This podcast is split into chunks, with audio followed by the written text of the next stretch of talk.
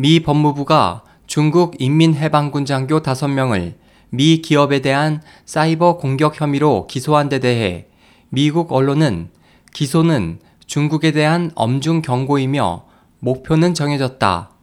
행동을 조심하라는 메시지를 중국에 보낸 것으로 분석했습니다.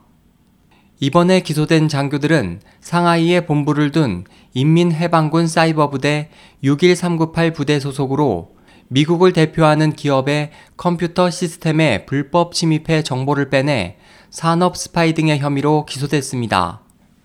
기소된 이들에 대해 미 정부 관계자는 21자 주간지 뉴스위크와의 인터뷰에서 결코 톱 클래스 멤버는 아니다라고 말했습니다.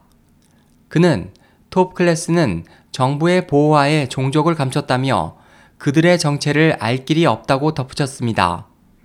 중국의 범죄를 잘 아는 또 다른 전문가는 이 다섯 명이 사이버 공격을 담당하는 중국군 지휘 계통에 있고 이 계통의 최고 책임자는 중국 공산당 최고 지도자라고 지적했습니다.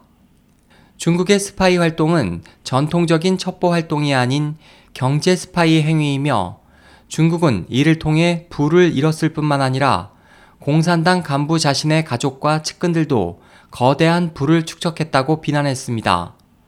미 유력 연구기관인 국제평가전략센터의 리처드 피셔 주임 연구원은 뉴스위크에 법적으로 중국 정부는 유죄다.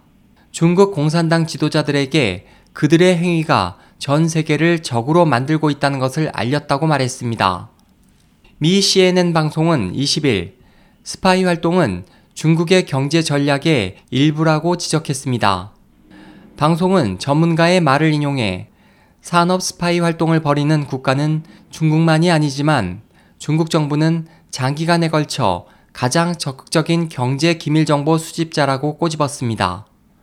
SOH 희망지성 국제방송 홍승일이었습니다.